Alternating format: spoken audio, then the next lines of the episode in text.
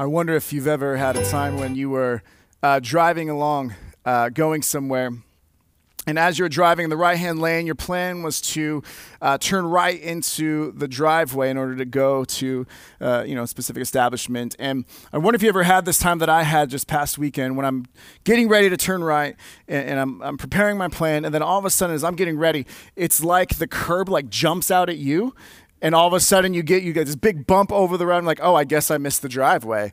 Um, I don't know if that's ever happened to you. Maybe it's just me, uh, and if it is just me, then you know, pray for me and my car. And um, this past week, I was going to Peterson's Donuts to, to pick up a, a donut uh, for a friend's birthday, and uh, that way I could drop it off and, and be socially distant, but still uh, give a, a, donut.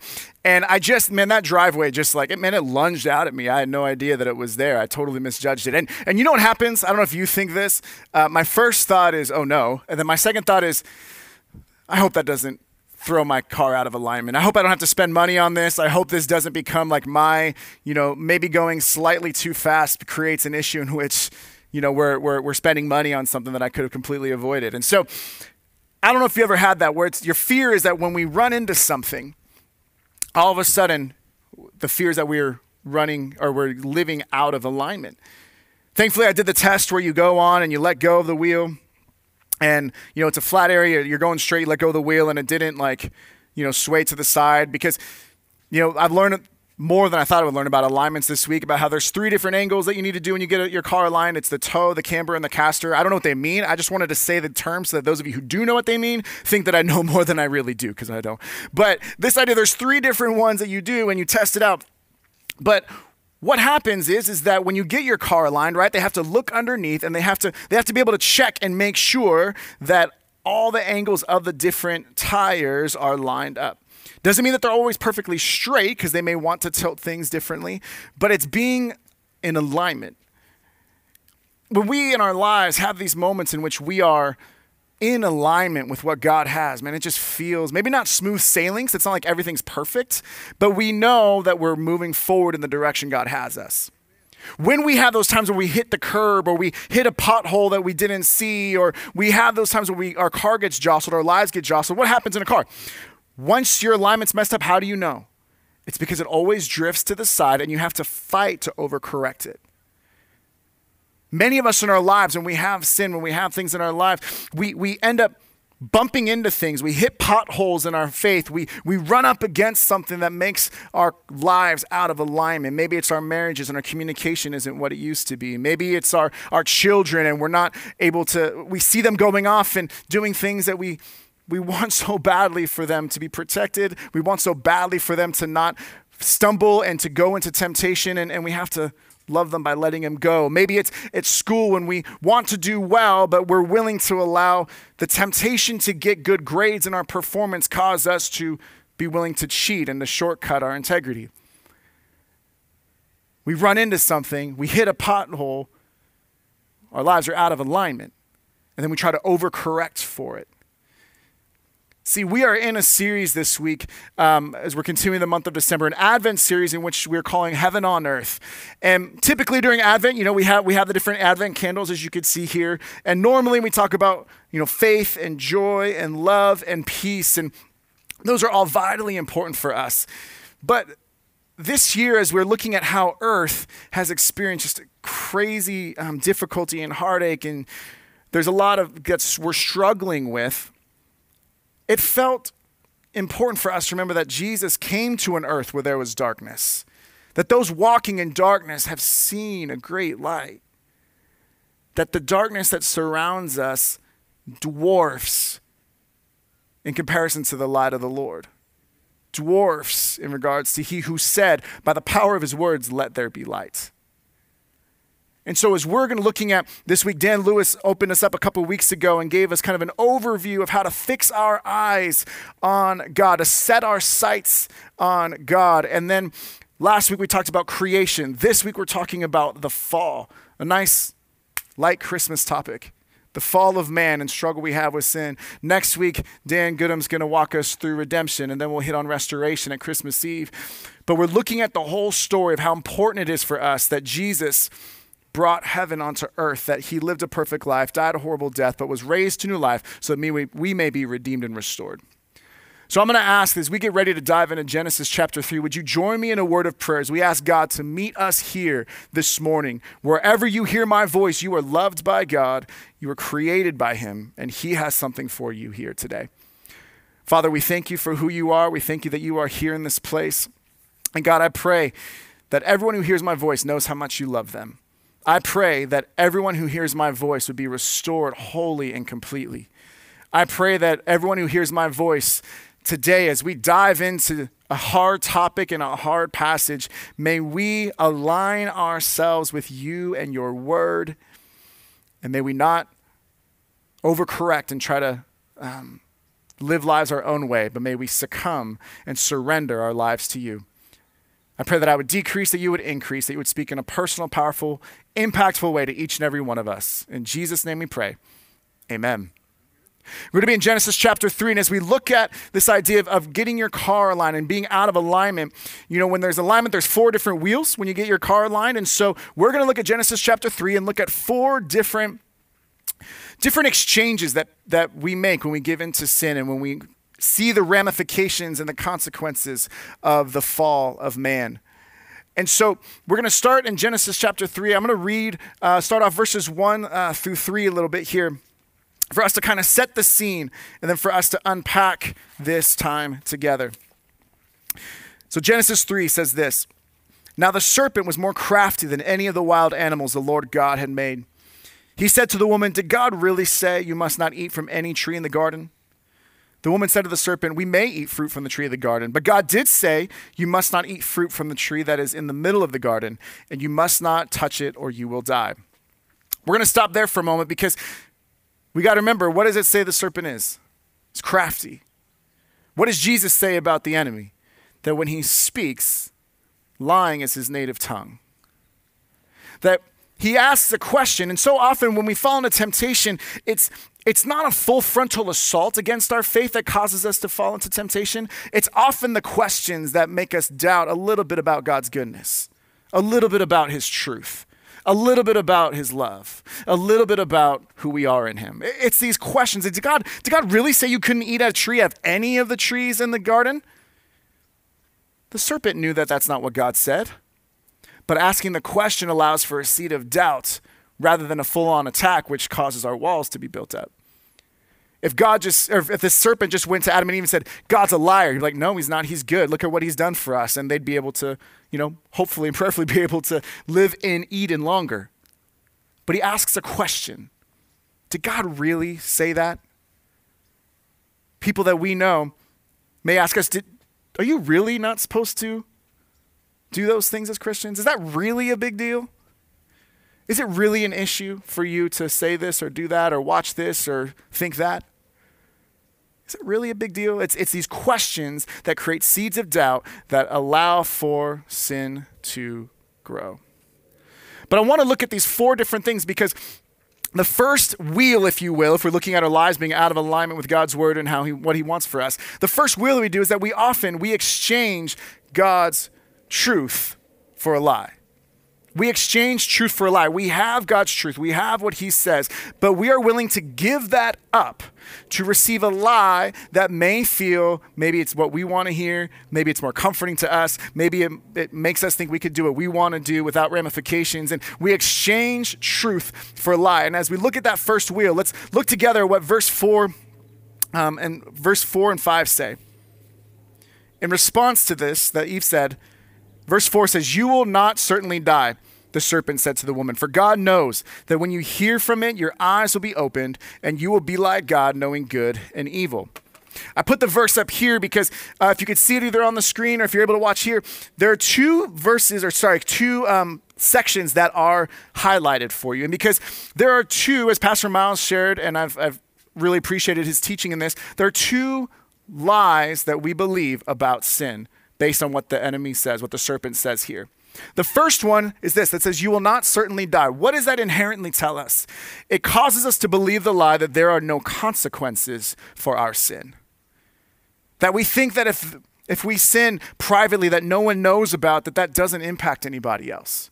We think that if we see what we shouldn't see, hear what we shouldn't hear, say what we shouldn't say, that won't impact anybody else.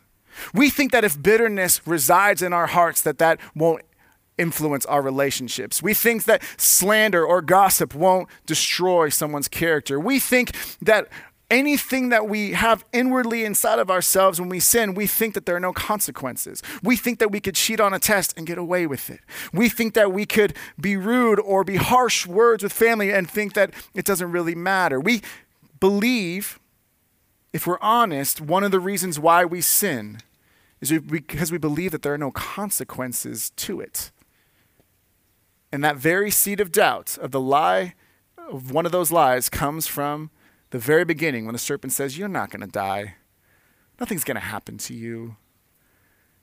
And that seed of doubt grew enough that Adam and Eve were willing to partake in it. But there's a second lie that we need to unpack a little bit here. It's not just one, that you will not certainly die, but two, when the serpent says that you will be like God, your eyes will be open and you will be like God. In other words, one lie as we look at this wheel of exchanging truth for a lie. One lie that we believe that there's no consequences for our sin. The other lie that we believe is that we can be the ones to determine what's right and wrong, good and evil for us. We say, well, you know, maybe you believe you shouldn't be doing certain things, but, you know, for me, you know, my, my truth is that I, I, can do what I want. My, my truth is that, you know, that's not an issue for me, so I don't need to worry about that. So, so maybe you, you do you and I'll do me and we'll just kind of do this. And it's this, this moral relativism that permeates through our culture, right? It's this moral relativism and the fact that morality is relative. That our idea is that, you know, I'll live my life, you live your life. And as long as the worst thing we could do is try to impede on how someone else is living or to try to speak truth to people because they think, well, then you're stepping on my truth. And how, how, how can you have an objective truth? And that's what is one of the things that creates division is that we, as a people, in our human condition, we fall into the lie that we think we are the ones who are fully capable of understanding right and wrong, good and evil. That our eyes would be opened and that we'll be able to see what's right for us. But here's what this means for us is that when we exchange God's truth for a lie, it means that we look at the Bible and we think, okay, I'm going to pick some of these parts that I like and I'll follow those parts. There's some parts that I don't really understand the reasoning for, so I will choose what's right and wrong, not, not the objective word of God. That I will choose what's good and evil, not the objective word of God.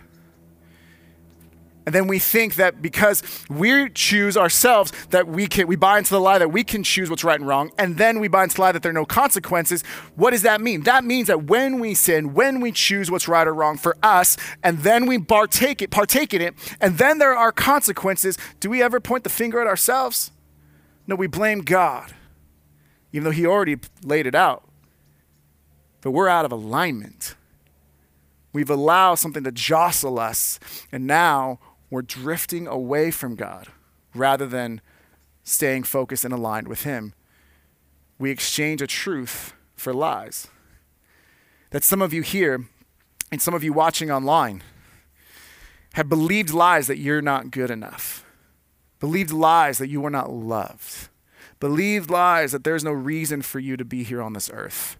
You believed lies that you are unworthy. And if we live with that cloud hanging over us, and we think that that is truth, then it's going to dictate how we live. And we're going to exchange the truth. Because what's the truth? The truth is that you are loved. You are fearfully and wonderfully made. You are deeply loved. That there is a purpose for you here.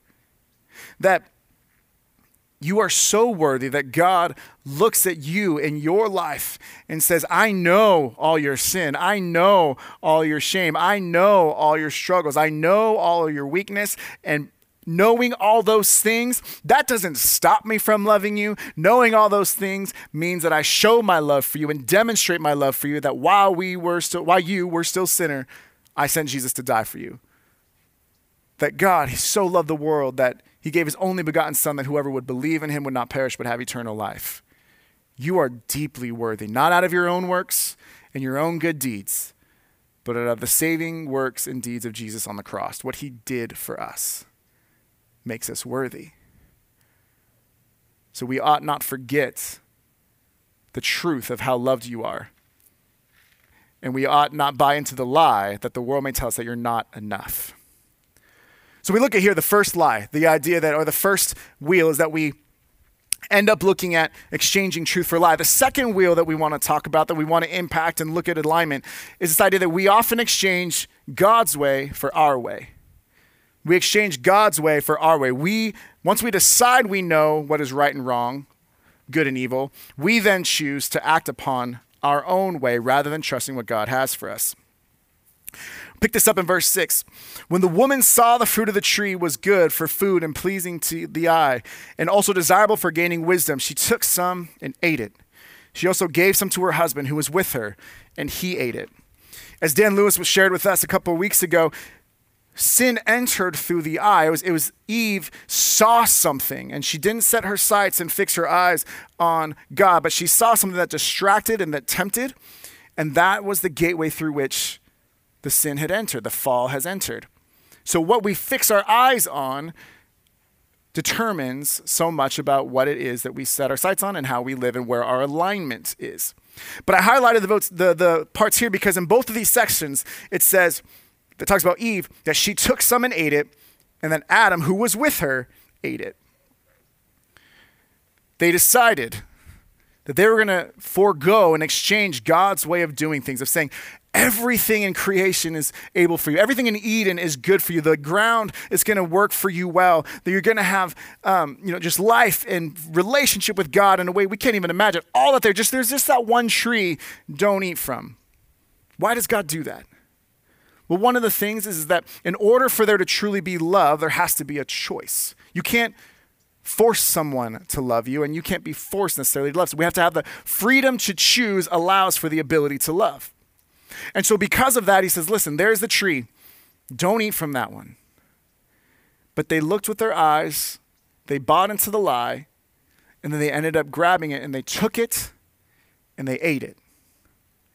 And I intentionally say they because Eve did it, Adam was right there with her, right? Adam could have swatted the fruit out of her hand. Adam could have kicked the serpent and got him out of there for trying to tempt his wife. I mean, Adam could have stepped up.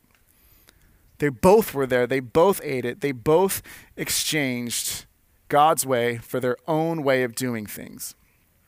And verse 7 continues this idea as it talks about how then the eyes of both of them were opened. They realized they were naked, so they sewed fig leaves together and made coverings for themselves. The importance of the fig leaves here is, is the fact that we, when we know that we have, when they knew they had their own sin, their own nakedness, their own shame, they did the best to cover themselves on their own. But we see later on in the passage that when we try to cover our own sin, our own shame on our own, that that is insufficient. That we try to sew fig leaves together or we try to promote ourselves as being secure when we have these insecurities. We promote ourselves as having it all together when really we're breaking down. We, we put outside what looks like we're doing well, and we have these sins in our lives that we try to cover up. But the only way for the covering up or the, the, the freedom from sin is the shedding of blood, as we see later on in verse 21 of this passage. But we see here that there are two different ways that we often try to um, live well enough that we don't need a Lord and a Savior. First, we, we think we don't need a Lord because we think, I'm not going to let someone tell me how to live. That I'm not going to listen to the truth of God's word. I'm not going to listen to God's way. So I'm going to do things my way. And my way, one way that we do that is being like the younger son in the prodigal son passage of Luke 15, in which they go out and he foregoes relationship with God, goes and lives however he wants. And because, I don't know, I wanted to keep the alignment theme, the car theme, uh, I picture this as being embodied by um, an experience with bumper cars. Because there's kind of this space, and you just kind of go in and you just knock anybody around. You could do what you want. They do what they want. It's kind of just this massive chaos. And you know, you're you're laughing as you knock somebody over, and they're laughing, and then they're not laughing anymore until the point where like it actually hurts. And there's like this moment, this like whatever it is, two minutes of chaos where everyone is just doing what they want, not caring how it impacts anybody else. They just want to knock people over. And so many people, we live our lives Maybe not with the two minutes, but in the span of eternity, our, our years here are but a breath. And we go living the way we want to live, knocking people down the way we want to knock them down, doing things the way that we want to do them, exchanging God's way and his life for our way of doing things, like the younger son who just goes off and lives the way he wants.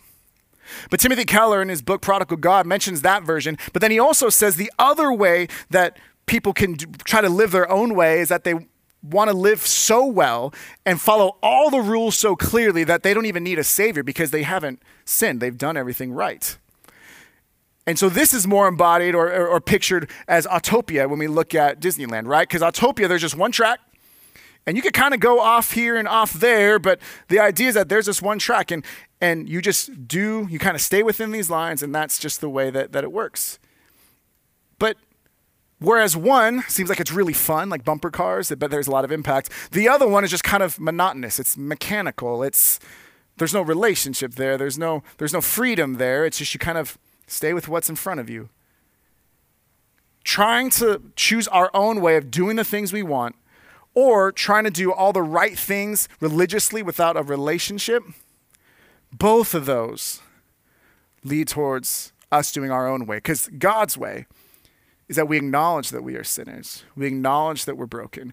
We confess our sins, and God is righteous and just to forgive us our sins and cleanse us of all unrighteousness. We confess with our mouth and believe in our heart that Jesus is Lord, and we trust Him for the redemption of our sins and the salvation of our souls. It, it would be like going on a, a car, keeping with that theme, and instead of it being a bumper car, instead of it being on Autopia, it's, it's we're in the car and we're letting Jesus take the wheel, stepping aside, letting Him guide us, but we're experiencing that relationship together as we are hopefully aligned and following where God has us. We exchange truth for a lie. Second wheel is we exchange God's way for our way. The third one is that we exchange being known for being afraid. We exchange being known for being afraid. We see it here, continuing on in verse 8. Then the man and his wife heard the, the sound of the Lord God as he was walking to the gar- in the garden in the cool of the day, and they hid from the Lord among the trees of the garden. But the Lord God called to the man, Where are you? He answered, I heard you in the garden, and I was afraid because I was naked, so I hid. And he said, Who told you that you were naked? Have you eaten from the tree that I commanded you not to eat from? We exchange being known for being afraid when Adam and Eve had a relationship with God that we can't fathom here on earth, that He would walk amongst the garden with them. Like in the garden, hymn, I walk in the garden alone, right? But then we tarry with Him there. This idea that that relationship, that kind of being known by God, is something that now we don't allow ourselves to be known. We're afraid and we hide from Him because we're aware of our sin. And so being known, he already knows all of your sin, all of my sin. He already knows all of your struggles, all of my struggles. He already knows all those things. So we could try to hide, but he sees us anyways. Verse 9, when we look at the verse here, it talks about how he asks, But the Lord God called to the man, Where are you? Does that mean that the omnipresent, omniscient, omnipotent God of the universe, creator of the heavens and earth, all of a sudden lost his kid? No. It's not where are you locationally. What location are you, Adam? Which, which hide and seek bush are you hiding behind? It's not a locational question, it's a relational question. It's where are you? We experience this with our friendships, uh, with our spouses, with our kids, where we have a closeness. And then things happen and there's a reason why. We don't even can't even pick our put our finger on it but there's a, a separation that happens a creeping separateness in the relationship. And maybe we need to have a conversation about it and say hey we're doing fine and now it seems like we're not like where where are you? Where where are we right now? Because relationally we're not where we once were and we're not where we want to be so where are you and then what is, how does Adam respond? He said, I, I heard you in the garden. I was afraid and I hid. I was afraid. if we realize truly how much God loves us, the fact that He knows all our sin and loves us anyway, then we would not we would not need to buy into our relationship of fear. We can know that we can be fully known and fully loved by God. Again, not because of how good we are, but because of how good God is and how much Jesus died on the cross means for us, the impact of his sacrifice. That we exchange we exchange the truth for a lie. We exchange God's way for our way. We then exchange being known for being afraid. And it's really hard to have a relationship with someone, a love relationship with someone, when you're afraid of them. Because there's always going to be that wall. There's always going to be that bush to hide behind. There's always going to be that desire to stay separate. When Jesus shows how much he doesn't want us to stay separate, he wants us to come in relationship with Him through Him with the Father because we're fully known and yet still fully loved. That Timothy Keller talks about how we are both more sinful than you can imagine and we are both and we are more loved than you could ever dare to hope. So we've looked at these three and then the last one here the three four different wheels exchange truth for a lie we exchange God's way for our way. We exchange being known for being loved. And then lastly, we exchange blessings for curses. Verse 12. The man said, The woman you put here with me, she gave me some fruit from the tree and I ate it. Guys, don't do that. That's not good. Uh, Adam should have stepped up. Let's not.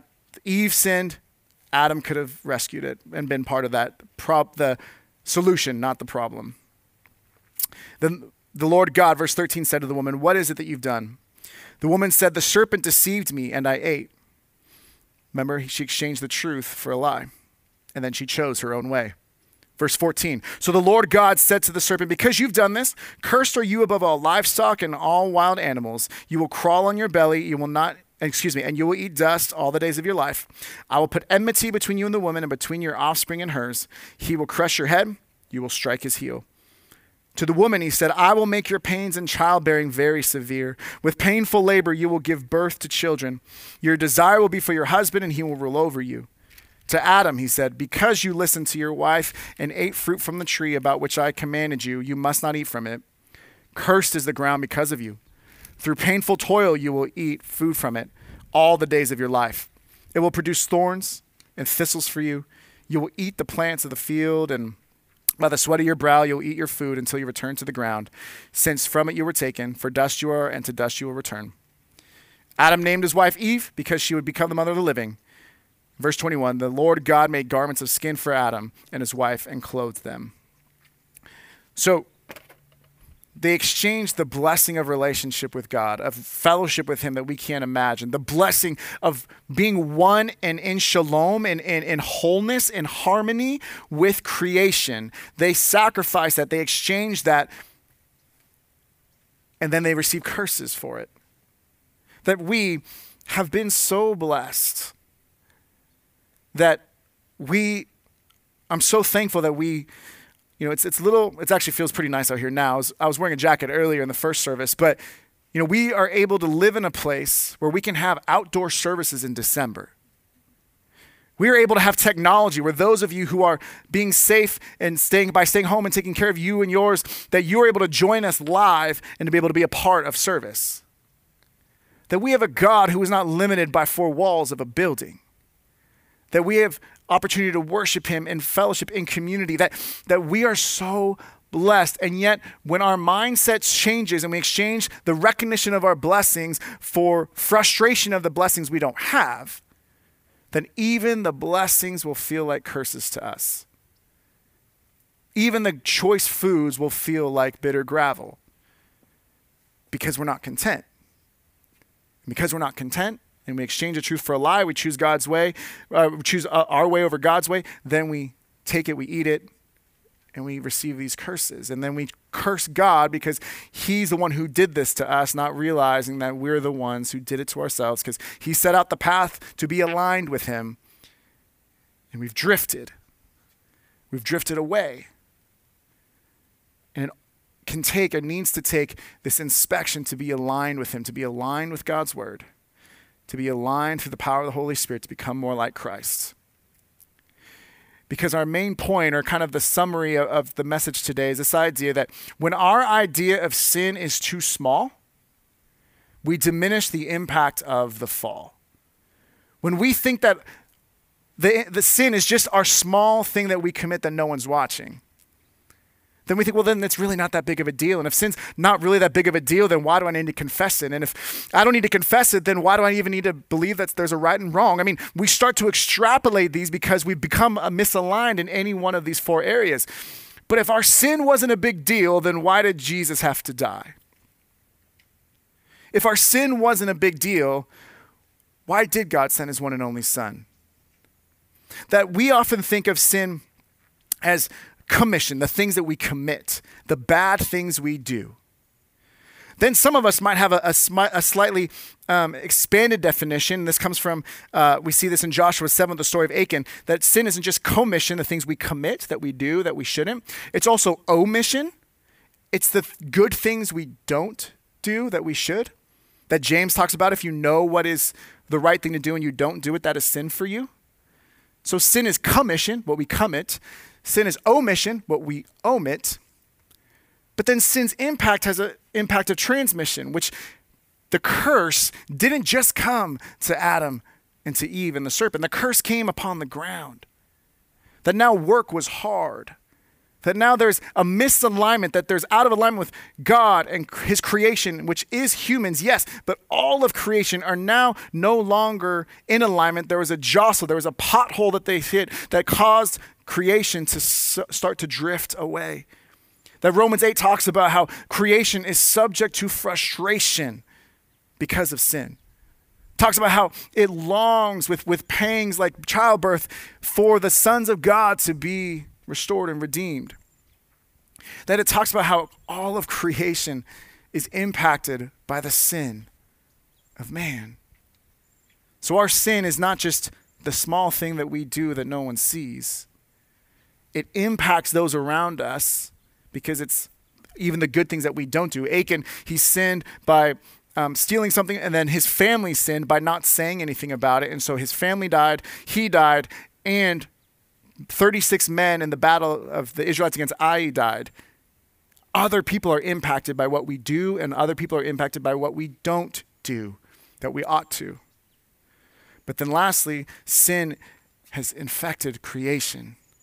And all of creation is longing for the day when not just the redemption of our sin takes place, when, which we experience on the cross, we'll hear about next week, but also the restoration that all things that were made wrong are made right. All things that were broken are fixed. All things that are wounded would be healed. All tears would be put away.